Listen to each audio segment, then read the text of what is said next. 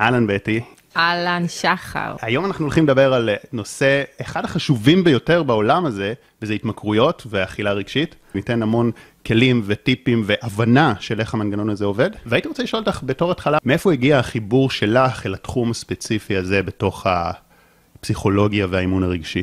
כשאני נחשפתי לתחום הזה, לא נחשפתי אליו ברמת הלמידה, נחשפתי אליו אה, מהמקום של לטפל בעצמי.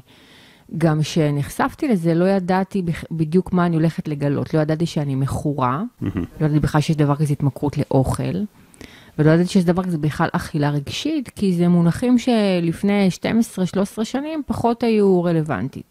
ידעתי שיש לי איזה סוג של uh, בעיה עם אוכל, ולא ידעתי להגדיר אותה. והחלטתי שאני הולכת uh, ללמוד יותר על כל מה שקשור לאוכל, אוקיי? וככה נרשמתי בעצם ללימודי נטורופתיה, ש... שזה לימודים של ארבע שנים, שאתה לומד הכל על אוכל. תוך כדי הלימודים הבנתי שאני יודעת עכשיו מלא דברים על אוכל, אבל לא פתרתי את הבעיה שלי. אין לי בעיה עם אוכל, האוכל הוא לא הבעיה, יש בעיה אחרת. ואז יצאתי למסע נוסף, להבין מה הבעיה. וכשיצאתי למסע הנוסף, הבנתי שהאוכל הוא בעצם סוג של צורת התנהגות שאני פיתחתי, שאני משתמשת בו להקל על עצמי, כדי אה, להוריד כאב, כדי, אני משתמשת בו אה, בשביל סיבה, אוקיי? זאת אומרת, יש סיבה שאני משתמשת באוכל, וככה הגעתי לנושא של... אה, אכילה רגשית, ככה הגעתי לנושא של לחקור את נושא הפרעות האכילה, וככה הבנתי כבר שהאוכל הפך להיות התמכרות, כי הוא כבר הפך להיות הכלי שאני פונה אליו כל פעם שאני מרגישה כאב.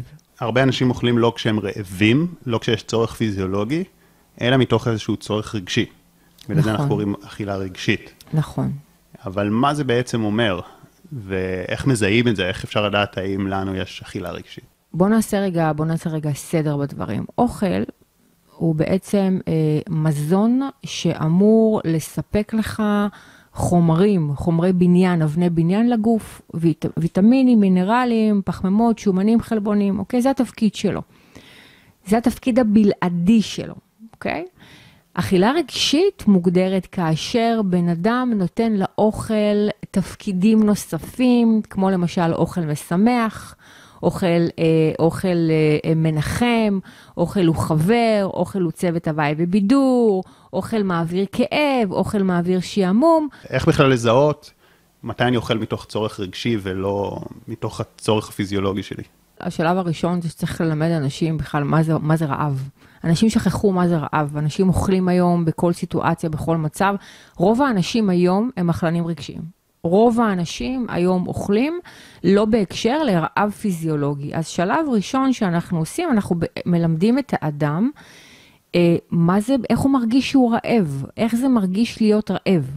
ואחרי שהוא מבין איך זה מרגיש להיות רעב, אז אנחנו אה, מתחילים לבקש ממנו לתעד את האכילה שלו. האם היא באמת אכילה שמקושרת לרעב פיזיולוגי, או אכילה שמקושרת לכל דבר אחר. בשלב הראשון אנחנו לא מנסים לאבחן למה, אלא לכל דבר אחר שהוא לא רעב פיזיולוגי. כן, זה כבר מאוד חזק. אני אגב, רגע אפתח פה סוגריים לכל המאזינים, אנחנו מדברים פה גם, נתמקד באכילה רגשית, אבל באופן כללי בהתמכרויות, כי זה אותם מנגנונים שאם מישהו עכשיו עם סיגריות, או עם אלכוהול, או נכון, לסמארטפון, נכון. או אמרת אפילו להתמכרות להיות תלותי באנשים, אז זה אותם מנגנונים, אז אנחנו פשוט ניתן פה איזשהו דגש על האכילה רגשית, כי זה הכי נפוץ, אבל נרחיב את זה להכל וגם ניתן פה כלים, מה אפשר לעשות. שאגב, זה כלי ראשון כבר, להתחיל לזהות את זה בכלל, לשים נכון. לב לטריגרים. אז בואי נדבר רגע, מה זה התמכרות ומה בעצם הטריגרים האלה להתמכרות, לאכילה רגשית, מה, מה הטריגרים האלה שבן אדם יכול לזהות, שמובילים לזה? אז בוא נדבר קודם כל בכלל מה זה התמכרות. כן. אנשים אה, בדרך כלל ששומעים על מכור, ישר משייכים אותו לסמים, או לאלכוהול, או להימורים, כאילו לדברים הגדולים. אה, אין בן אדם שלא מכור למשהו. אין בן אדם שלא מכור למשהו, אוקיי? זאת אומרת, אנחנו מדברים פה על 100% אוכלוסייה, 100% אנשים מכורים.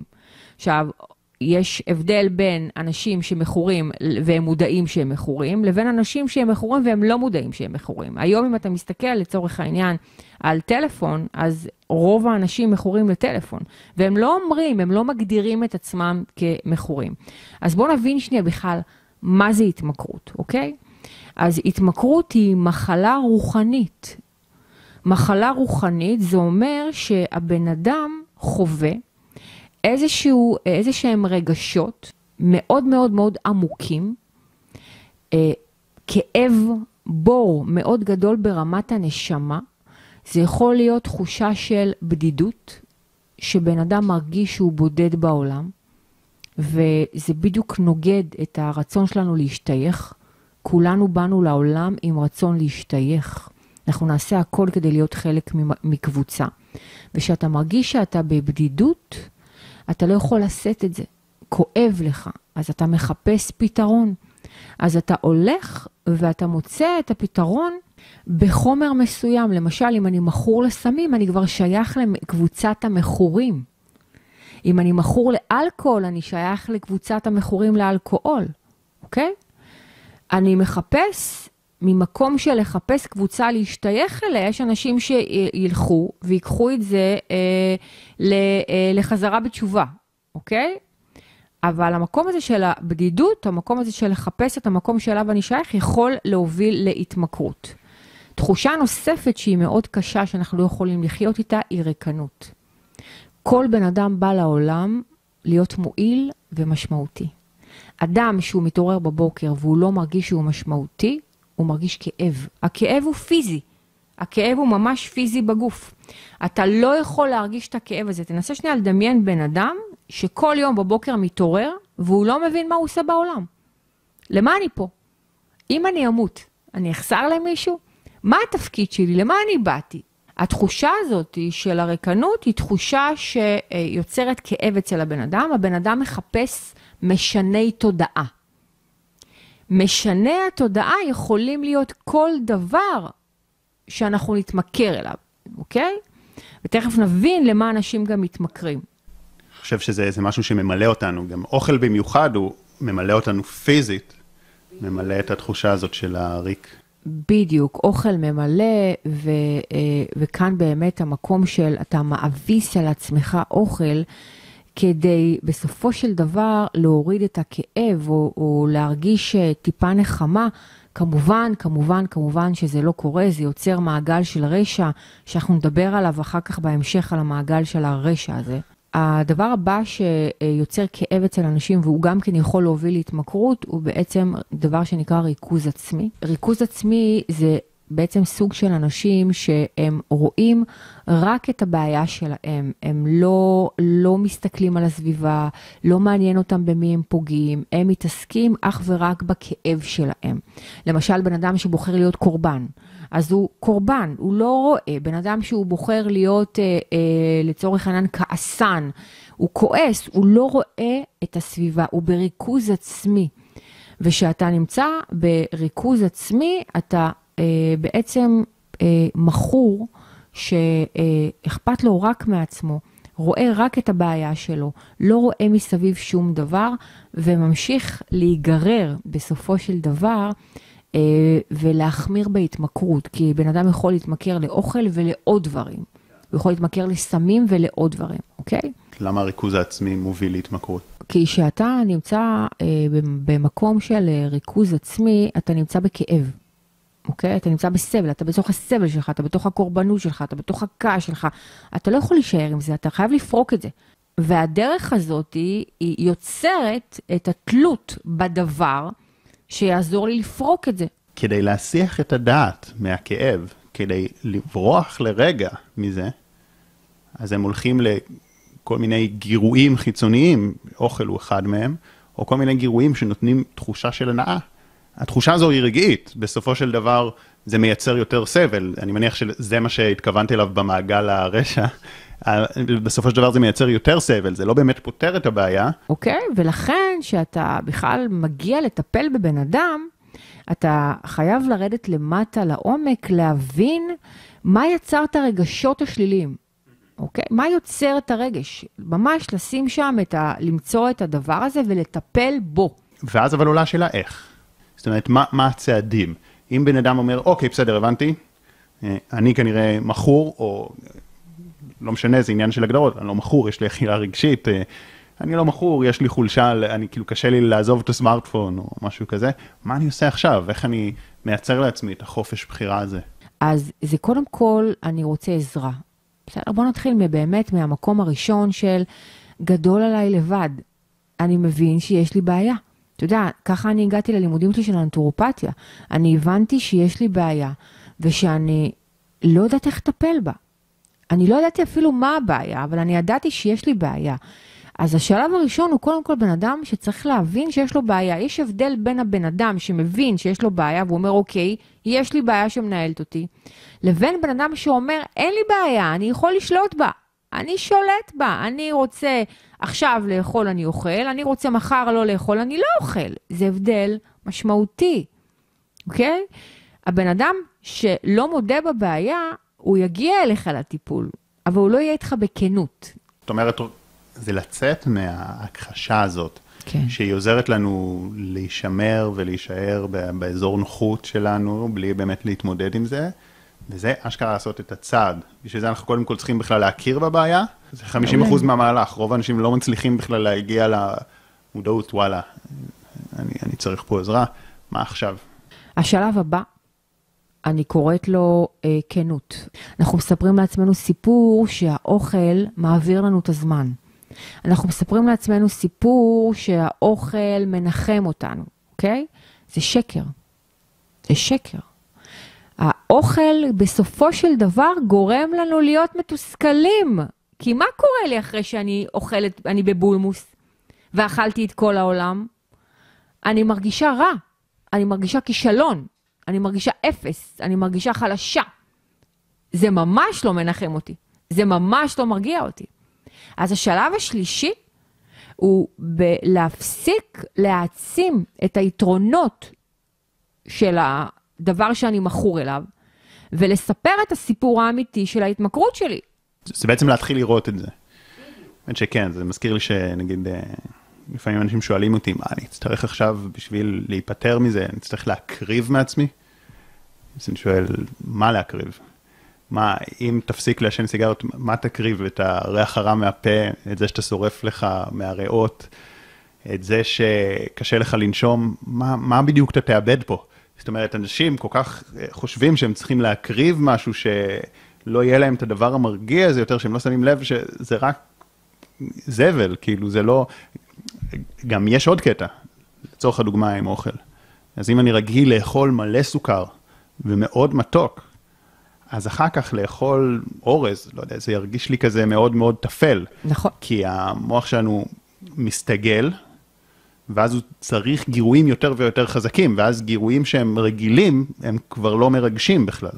נכון. זה, זה למה אה, בן אדם שמכור לסמים כל הזמן צריך להגדיל את המנה שלו. נכון. ואז בן אדם חושב, מה, אני אוותר על כל הסוכר הזה ועל כל הממתקים, אבל לא, אתה, אתה לא תוותר, כי ברגע שתוריד את זה, אתה תתחיל יותר ליהנות מהמאכלים הפשוטים, והם יהיו יותר טעימים. זה לא... אבל הוא עוד לא יודע את כן. זה. זה לא שמוותרים על רמת הנאה. אה, וכן, וזו נקודה שבאמת אנשים לא מודעים אליה, אבל אני חושב שבאמת צריך, צריך להבין אותה מאיזשהו מקור חיצוני, כמו לשמוע פה, כי זה, כי זה קשה, זה, כי זה מרגיש, אני, איך אני יכול לוותר על כל השוקולדים האלה? איך אני יכול? כל עוד הבן אדם מסתכל על ההתמכרות שלו ממקום של יתרונות, אוקיי? הוא לא יוותר על זה, כי הוא מסתכל על זה רק מהמקום של היתרון, אוקיי? אבל מכיוון שלמוח שלנו יש מערכת סינון שעושה לנו עיוותים, השמטות והכללות, אוקיי? אז בעצם מה, מה המוח שלי עושה באותה סיטואציה? הוא בעצם משמיט חלק מהאינפורמציה. מה הוא משמיט? הוא משמיט לי את החיסרון של ההתמכרות שלי. הוא לא מזכיר לי שסיגריה תהרוג אותי בעוד 20 שנה, הוא לא מזכיר לי שסיגריה הורסת לי, הוא לא מזכיר לי המוח שלי. הוא מזכיר לי רק את החלק של היתרונות, אוקיי? והוא משמיט את כל, את כל ה... איך אני קוראת לזה? כאילו, אחד מהכלים שאני מלמדת את המטופלים שלי לעשות, זה בואו נריץ את הסרט מההתחלה ועד הסוף, אוקיי? מהרגע שאני מרגישה דודה, עד הרגע שאני פועלת, ואוכלת ואוכלת ואוכלת. בדרך כלל, אצל המכור פה זה יסתיים. הוא לא רואה את ההמשך, ואז אני אומרת להם, בואו נמשיך להריץ את הסרט קדימה. ואז מה קורה? ואז יש ירידת סוכר מטורפת, ועייפות מטורפת, ומתחיל מעגל של האשמה עצמית, של כישלון, של בוז, של שנאה. ואז אתה עוד פעם מרגיש כאב, ואתה רוצה עוד פעם, אתה לא יכול לשאת את הכאב הזה, אתה עוד פעם רוצה ללכת לעונג, אז אתה עוד פעם אוכל. כן, ברמה החווייתית זה כן גורם לבן אדם אה, להרגיש אנחנו שזה לא מרגיע ברמה אותו. החווייתית. אבל כן, זאת אומרת, זה, אוהבים לתת את המטאפורה של כמו לשים נעל לוחצת, ואז כשמשחררים נעל לוחצת, יש תחושה של הקלה. נכון. למה לעשות את זה, למה לעשות את זה מלכתחילה? כאילו, איזה מין סוג של הנאה זאת, לגרום לעצמנו אה, לחץ, ואז לשחרר כדי להרגיש כיף. כאילו, זה, וזה פחות או יותר מה שהסיגריה עושה, או כל התמכרות, כי לצורך העניין זה, זה גורם לנו במהלך היום-יום להיות פחות רגועים ויותר עצבניים, ואז אנחנו צריכים את הסיגריה רק כזה כבר כדי בכלל לחזור למצב הנורמלי. אה, האמת שסיגריה לא כולם יכולים אה, להבין את זה ברמה חווייתית, כי רוב האוכלוסייה היום, לשמחתי, לא מעשנת, אבל קפה. כן, קפה לצורך הדוגמה זה משהו שכולם שותים. אה, רובם. כן, ממש הרוב. ומי שמכור לקפה, מי ששותה כמה כוסות קפה ביום, אתם יכולים כבר לדעת שקפה כבר לא מעורר אתכם כמו פעם, ולהפך, נגיד שהתרגלתם לשתות אה, מנה כפולה של קפה בשעה 4. אז עכשיו, בשעה 4, ואני מדבר על מישהו מכור, לא מישהו ששותה כן, כזה כן, כוס כן. ביום. אה, בשעה 4 פתאום תהיה ירידה. ואז אנחנו נצטרך את הקפה לא כדי להתעורר, אלא רק כדי לא להירדם. נכון. וזה למה, בר... למרות שברמה החווייתית זה גורם לנו לעוררות, זה גורם לנו לכיף, ברמה העובדתית זה לא. ואנחנו נעים בין עונג לבין כאב, אוקיי? אנחנו רודפים אחרי העונג, אז אה, הרווח מביא לי את העונג, זה משהו טוב, שאני אה, רוצה לקבל אותו בזכות משהו, אוקיי? אז חשוב לי להבין מה הרווח. מה הרווח? עכשיו, הדבר הראשון שבן אדם יגיד לך, נראה לך שאני מרוויח מזה משהו טוב? כאילו, תראי אותי. אני עליתי במשקל, אני שוקלת 100 קילו, אני כל היום בשנאה עצמית. נראה לך שאני ארוויח מזה משהו טוב? כן. כי אם לא תרוויחי מזה משהו טוב, לא תעשי את זה. אז אנחנו אה, נבדוק מה הרווחים של אותו אדם, ואז אנחנו לא מבטלים את הרווחים לעולם. איזה רווחים נפוצים יש? אחד מהדברים שאוכל נותן אה, זה למלא. הוא ממלא ריקנות, אוקיי? אז הרווח בסופו של דבר הוא תחושה של הקלה. הקלה מיידית. באותו רגע יש סוג של הקלה מיידית. רווח נוסף זה הסחת דעת. לפעמים אתה רוצה להוריד לחץ, וכשאתה אוכל, אתה בסוג של הסחת דעת. אתה לא חושב עכשיו על הבעיות, אתה מתרכז באוכל. רגע האכילה זה רגע שאתה נמצא בזון אחר לגמרי, של אתה עם עצמך, של שקט, של רוגע, של שלווה, של נחמה. דיברנו בהתחלה על, על שהשלב הראשון הוא להכיר בזה, וגם לדעת לבקש עזרה, או, או, או לחפש את העזרה. ואמרנו שאנשים אה, מכחישים את זה כדי שהם לא יוכלו להתמודד, אבל אני חושב שאחת הסיבות שאנשים מכחישים את זה, היא גם בגלל הבושה. נכון. בושה היא בהחלט אה, רגש מאוד מאוד חזק, אה, שמניע את האדם אה, לפעול באופן של הקטנה, באופן של הסתרה, באופן של הכחשה, לגמרי, לחלוטין. ברגע שאתה מודה, אתה לוקח אחריות. שזה זה, זה האישיו. ברגע שאתה אומר, אתה מודה ואתה אומר, יש לי בעיה, תעזרו לי, אתה לוקח אחריות על הבעיה שלך. שימו לב לכוח של קבלה עצמית, שהיא פעמיים פה באה לטובתנו בעוצמה מאוד מאוד חזקה. כי א', אם אני לא מקבל את ההתמכרות שלי, ואני מלכה את עצמי, ואני אומר, איך שוב אכלתי, ואיזה לוזר אני, ואיך אין לי כוח רצון ועמוד שדרה, אז זה מייצר את המעגל ההרסני, המעגל הרשע, מה שקראת לו, שאני אוכל מתוך בריחה מכאב, עושה את זה, ואז אני מלכה את עצמי ויותר כואב לי, ואז אני שוב הולך לאוכל, או כל אחד וההתמכרות שלו. אה, ואם אני יודע דווקא לקבל את זה, אז יש לי הרבה יותר פה מרחב לעצור את המעגל הזה. ונקודה נוספת היא בהקשר של הבושה, כי אם אני לא מקבל את עצמי ואני מנסה להסתיר את זה ואני מתבייש בזה, אז אני לא אהיה מוכן להודות בזה מול עצמי, ואני בטח לא אהיה מוכן לבקש עזרה. נכון. אה, ולכן הרבה פעמים באופן לא אינטואיטיבי, דווקא כשאנחנו מקבלים בעיה, דווקא כשאנחנו מקבלים התמכרות, זה מאפשר לנו לייצר שינוי. אוקיי, אז אמרת שלכל התמכרות יש איזשהו רווח משני. אה, לצורך הדוגמה, בן אדם יש לו אכילה, כי זה נותן לו איזשהו רגע עם עצמו של שקט, של רוגע, זה נותן לו איזושהי הסחת דעת מכאב, ממלא ריקנות, זה כמה דוגמאות, אני מניח שיש עוד הרבה. אבל מה עושים עם זה? כי אה, מה, עכשיו הוא יצטרך לוותר על השקט הנפשי, או שיש איזה דרך, אה, יש איזה פתרון? נכון, אז קודם? כל השאלה הזאת מצוינת, כי אחד הדברים שמפחידים אנשים זה, מה, אני צריך לוותר על הרוגע, על השקט הנפשי, אוקיי? אז זה- זהו שלא. בסדר? בואו נעשה ככה. יש רווח אחד שאני אה, כן מלמדת אה, לשחרר אותו מהחיים, והרווח הזה נקרא סיפוק מיידי. אוקיי? כי סיפוק מיידי זה באמת אה, אה, מעגל ש, אה, שיכול להביא אותנו כל הזמן להתמכרויות, כי אנחנו, זה אף פעם לא נגמר. אתה עכשיו, נגיד, מכור לקניות, אתה קנית עכשיו, אתה רוצה עוד, ואתה רוצה עוד, ואתה רוצה עוד. בעצם אני עובדת איתם על סבלנות. אני עובדת איתם על תהליך, על דרך, כדי שהם יתחילו ליהנות ולהרגיש סיפוק מהדרך ולא רק מהתוצאה עצמה. שאר הרווחים אני לא לוקחת לבן אדם, מה שאני עושה זה מלמדת אותו איך להרגיש רוגע, שלווה, לצורך העניין, ממקום בריא. למשל, בוא אנחנו יוצאים, נצא לשבוע ימים, תעשה פעולות מסוימות, תעשה פעילות גופנית, תצא לבלות עם חברים, תשמע מוזיקה, תקרא ספר טוב, תעשה דברים, ותבחן מה מהדברים האלה נותן לך את אותו הרווח. מה יכול, חוץ מההתמכרות שלך, להוביל אותך לשקט נפשי, אוקיי? מה יכול, חוץ מההתמכרות שלך, להביא אותך למקום של הרוגע?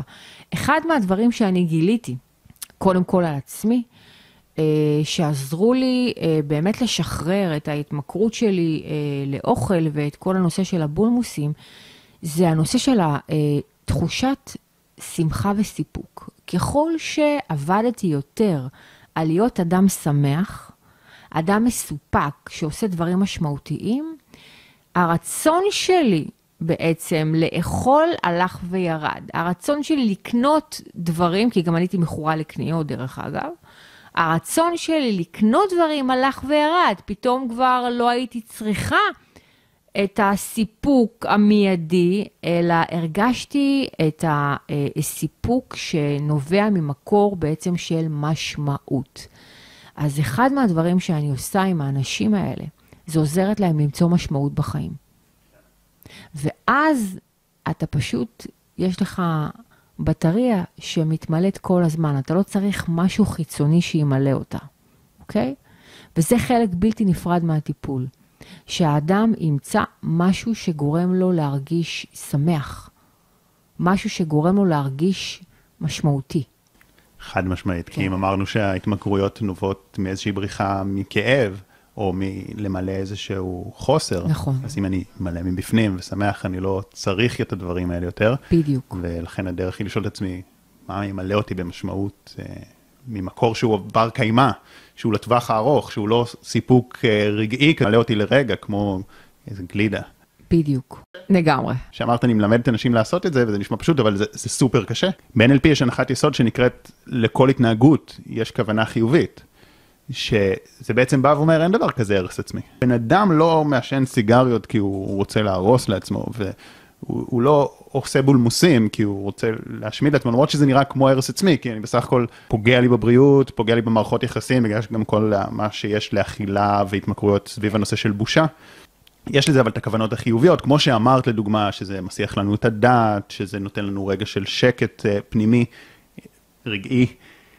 אה, ואז השאלה היא, שאני מציע לכל אחד ואחת לשאול את עצמכם, איך אני יכול לשמור על הכוונה החיובית הזאת בלי ההתמכרות? קודם כל, זה נכון לחלוטין. ואני רוצה שנייה גם לדבר קצת על הרס העצמי. מה שאני מלמדת אנשים זה לא למנוע את הנפילה, אלא זה לצאת משם כמה שיותר מהר. זיהית שאתה מתחיל תהליך של הרס עצמי, אתה מזהה את זה, אתה קולט, אתה מתחיל לעשות פעולות שאתה הורס לעצמך, אוקיי? למשל, פתאום אתה מחליט להתבודד. פתאום אתה מחליט להתבודד. זו פעולה של, שהיא יכולה להסתיים בהרס עצמי. תזהה, תגיד לעצמך, אוקיי, יש לך שעתיים להתבודד, קח, לך תתבודד שעתיים, תכתוב, ת, ת, תעשה מה שאתה רוצה, בעוד שעתיים קום. אז כשאנחנו מדברים על הרס עצמי, אין מה לפחד ממנו. אין מה לפחד מהרס עצמי. כי גם להרס עצמי יש כוונה חיובית. כי אני הורס כדי לבנות, אוקיי? ולכן, מה שחשוב שאנשים יבינו זה, זה שזה לא משנה כמה פעמים אתה נופל, זה משנה באיזה מהירות אתה קם מהנפילה. והיום, לצורך העניין, יש לי נפילות. אבל אם בעבר כל נפילה שלי הייתה נמשכת שלושה שבועות, ארבעה שבועות, ולפעמים אפילו יותר, היום נפילה שלי מוגדרת בשעות. שעות. וזה תכף יהיה חלק מהשלבים שאני אה, אלמד איך אנחנו בעצם אה, אה, מביאים את עצמנו לידי שליטה, שליטה על ההתמכרות שלנו. כן, נקודה מעניינת. אני חושב שמה שאני לוקח מזה, רואה את זה טיפה אחרת, זה שבאמת אין מה לעשות, החיים זה עליות ומורדות, אי אפשר להילחם בזה. החיים הם בסופו של דבר איזה שהם אה, קיבוץ, כאילו הפעלת אנרגיה, ואז צריך איזושהי רגיעה. אה, אולי מה שאני לוקח עם זה, זה שלקחת את הרגיעות באופן יזום לפני שזה יבוא בתור איזושהי התמכרות, איזושהי, טוב, אני חייב רגיעה, אז יאללה, אני אלך לאכול מלא שוקולד, כי כבר הגעתי לקצה. האמת שאתמול הרגשתי את זה, אתמול הייתי כאילו, עבדתי קשה, ואז הייתי עייף. ואמרתי, אוקיי, במקום שאני עכשיו אסחוט את עצמי עוד קצת, ואז אחר כך זה יבוא לי, אה, זה פשוט יבוא לי בלי שליטה, אני עכשיו לוקח שעה לשבת, סתם לצפות ביוטיוב, באינסטגרם, בטיק טוק, כי פשוט המוח שלי עייף מאוד, ואין לי כוח לשום דבר. ואז עשיתי את זה, אחר כך השלמתי את המשימה שעוד רציתי להשלים, ואני חושב שאם באמת לא הייתי עושה את זה, אז יכול להיות שהייתי מנסה בכוח להשלים את המשימה, ובסוף לא יצא מזה כלום. היית מביא את עצמך לקצה, ולשם אנחנו לא רוצים להגיע. אז יש לנו שתי סיטואציות, שתי סיטואציה של מנע, למנוע, ובוא נגיד, יש לנו, אני קוראת לזה גדרות, בהתמכרויות יש גדרות, אוקיי? שים לך גדר ראשונה, תעשה הכל כדי למנוע. בוא נגיד, ועברת את הגדר, ולא מנעת ונפלת, שים לך, זה בדיוק, אתה מכיר את המשפט, יש למכורים משפט של אם כבר אז כבר. מכיר אותו? אוקיי, אז זה אחלה משפט. עישנתי, יאללה, בוא נפרק את החבילה, מחר יום חדש. הייתי כבר בבולמוס, כבר התפרקתי על בורקס, בוא נפרק את כל המגש, אוקיי? אם כבר אז כבר. אז מה שאני אומרת למכור זה אין יותר אם כבר אז כבר, אוקיי? בוא, בוא נכניס שליטה במקום הזה שנפלת. אז יש הבדל בין להידרדר 10 מטר בתהום לבין להידרדר 200 מטר בתהום, אוקיי? וזה המקום של השליטה. כן, אני חושב שהרבה פעמים אנשים מרגישים, טוב, די, הגעתי לשפל. לא, אני כבר בשפל, אז גם ככה אין יותר כן. מה להחזיק, אבל לא יודעים כמה זה יכול להיות יותר נמוך. ממש. וכמה שנתפוס את עצמנו יותר מוקדם. כי זה, זה קצת מדכא מה שאמרתי עכשיו, ש, שתמיד אפשר עוד הרבה יותר נמוך, אבל זה מציל אותנו מהכל או כלום, כי אנחנו אומרים לא, וזה מביא לנו גם איזושהי הכרת תודה, כאילו תמיד אפשר למצוא גם, כי אין, אין גבול לכמה שעוד אפשר להידרדר. באמת, את יודעת, זה גם איזושהי כוונה חיובית של התמכרות, לשמר על איזושהי זהות, איזושהי תפיסה עצמית של אה, קוליות. זאת אומרת, הרבה אנשים אם תיקחי להם את הסיגריה, או אם תיקחי להם את האוכל, הם ירגישו מול עצמם, אוקיי, עכשיו אני מהבריאים האלה, מהאנשים האלה שאין להם חיים, ש... שהם לא נהנים מהחיים, שהם רק נוקשים עם עצמם, זה איזשהו, זה כמובן מזהים שזה מאוד מטופש. זה מאוד מטופש, אבל uh, כל עוד זה בלא מודע, זה מונע אנשים מ- מלעשות את הפעולות הנכונות. זה כאילו מרגיש להם כמו להיות איזה מין חנון כזה של בריאות, אה, משהו, איזושהי זהות שהם לא רוצים, הם רוצים לשמר לעצמם את הזהות שאני עושה מה שבא לי. כשאנחנו באמת לוקחים את המקום הזה של מה אתה אומר לעצמך, ואנחנו בודקים שם את הנחות היסוד של כל אדם שהוא מניח את כל האמונות, את כל מה שהאדם מאמין בו, את כל ההנחות יסוד שלו, פתאום הבן אדם מתחיל להבין שהוא בנה בעצם עץ בלי שורשים, כאילו זה, השורשים הם לא אמיתיים, זה פיקטיבי. זה הנחת יסוד שהיא באמת לא נכונה, אבל עבורו היא הכי נכונה בעולם. כל מכור יש לו אה, בעיה בלדחות סיפוקים, אוקיי? וכאן נכנס האלמנט הכי חשוב בטיפול, שהוא בסופו של דבר ללמד את האדם שליטה. בעצם התמכרות מאופיינת בחוסר שליטה. יש כמה דרכים להכניס שליטה לחיים, ואנחנו מתחילים דווקא, לא בהתמכרות שלו, כי זה הדבר הכי קשה. אנחנו מתחילים בללמד אותו להכניס שליטה באלמנטים הרבה יותר קלים. למשל, תשלוט על כמות המים שאתה שותה ביום, אוקיי? למשל, תשלוט על כמות הצעדים שאתה עושה ביום. אוקיי?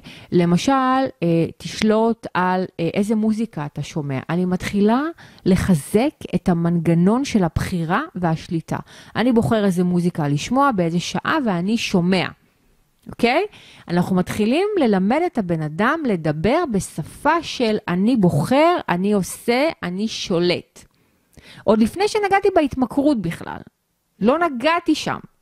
אני קודם כל אה, מאמנת את המוח שלו לדפוס חשיבה שהוא לא קיים בלקסיקון שלו בכלל. אז אנחנו בוחרים תחומים מהחיים ואנחנו מתחילים להכניס לתחומים האלה שליטה.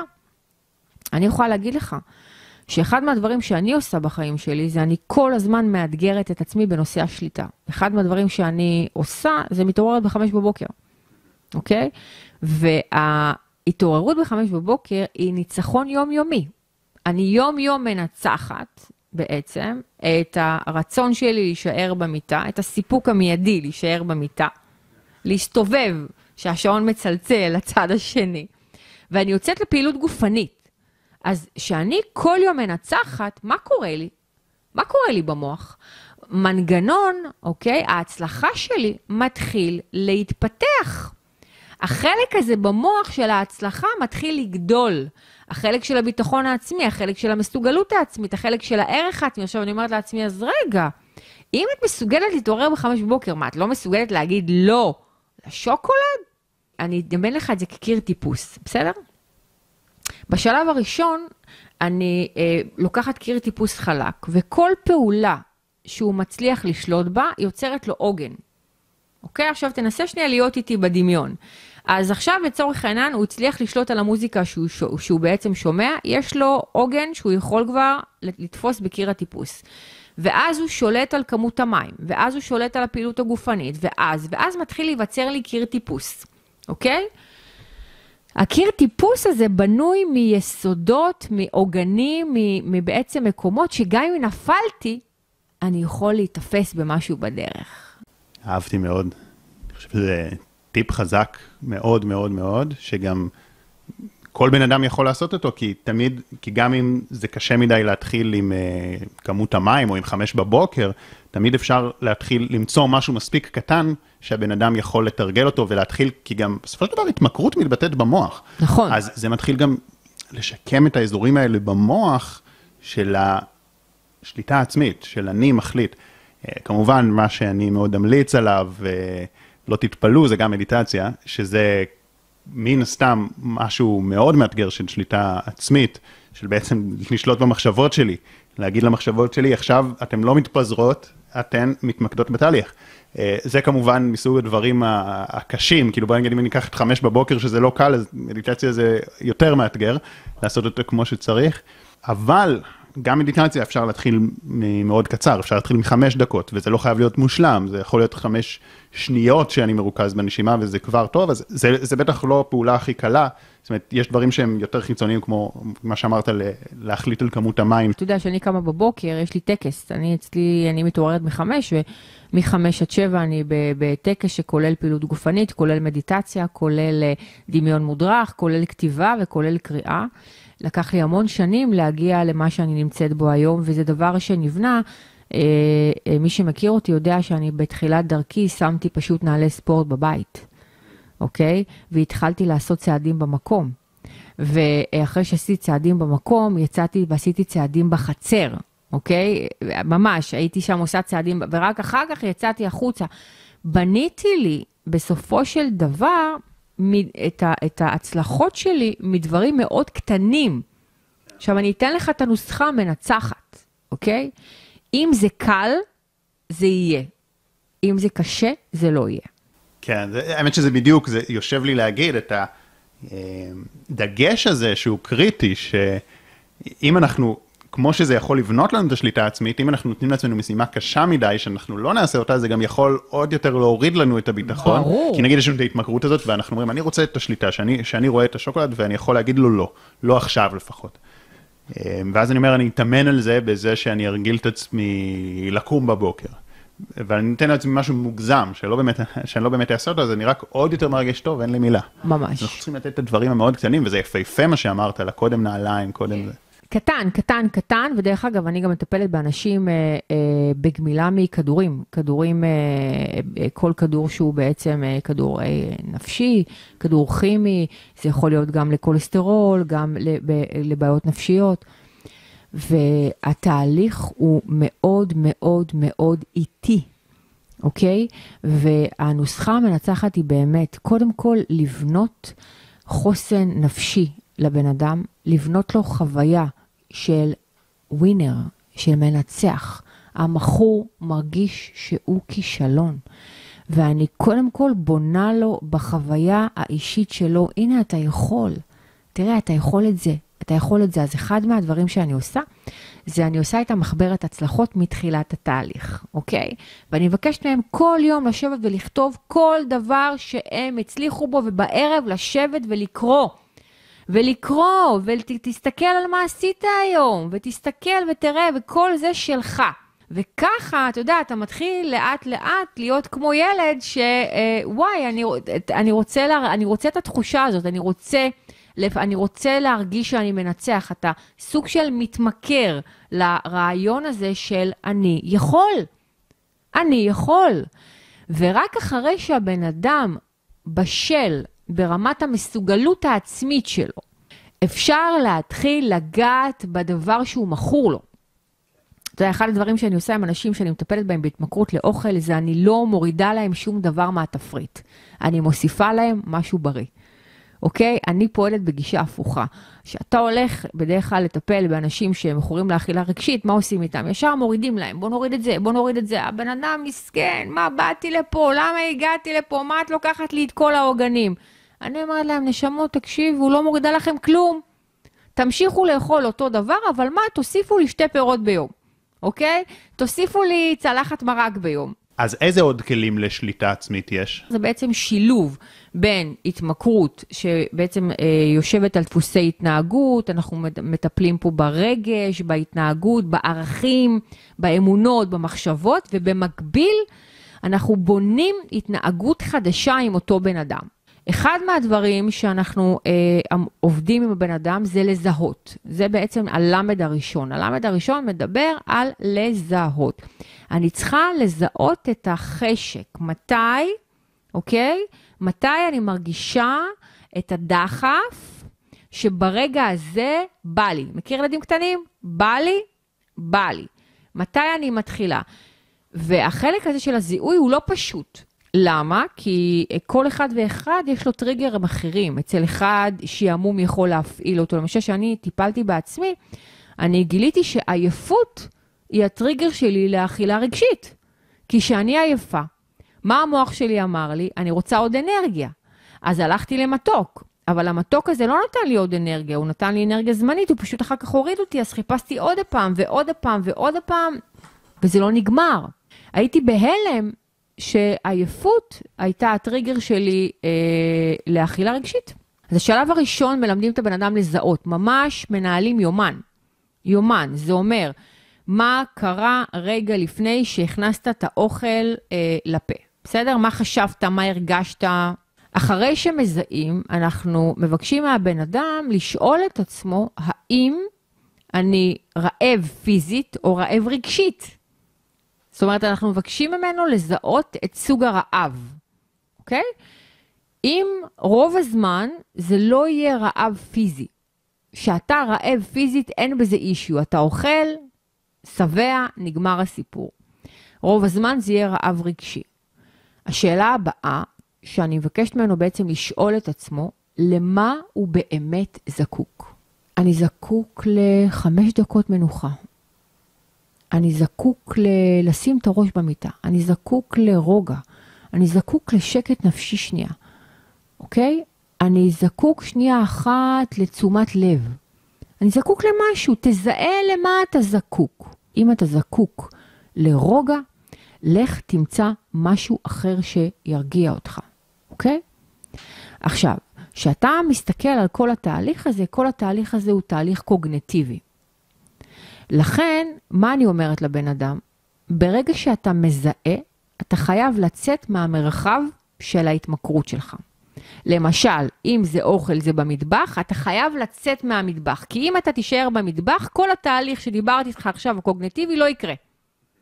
אוקיי? כי יהיו לי שם גירויים והסחות דעת. אז אחרי שאתה מזהה, אתה יוצא מהמרחב, אתה יוצא, לצאת החוצה, וברגע שאתה כבר לא נמצא במרחב של ההתמכרות שלך, אתה עושה את זה באופן מאוד מהיר. לזהות רעב רגשי, רעב פיזי, לשאול את עצמך למה אתה באמת זקוק ולפעול אחרת. זה טק, טק, טק, טק, מהיר. הוכח מחקרית, 400 צעדים מורידים דודה. 400 צעדים, אני הייתי סופרת צעדים, אוקיי? אז לצאת, לצאת וללכת לעשות 400 צעדים. עכשיו, בזמן שאתה עושה 400 צעדים, אני תמיד אומרת לאנשים, תריץ את הסרט קדימה. תריץ אותו, אוקיי? עכשיו אתה, אה, הרי בעוד 400 צעדים שאתה תחזור, אתה כבר לא תהיה ברמת חשק 10. הרי בהתחלה, מ-1 עד 10, אם אני אומרת לך, תדרג כמה אתה עכשיו רוצה, אתה תגיד לי 10, אוקיי? יצאת, עשית 400 צעדים, החשק יורד, אם תרצה או לא תרצה הוא יורד. עכשיו, יכול להיות שהוא יהיה בשבע, יכול להיות שהוא יהיה בשש, אם הוא עדיין בשש, תעשה עוד 400 צעדים, אוקיי? עד שאתה תרגיש שהחשק שלך ממש ירד. יש שיטה נוספת שהיא מדברת על השעיה ועצירה.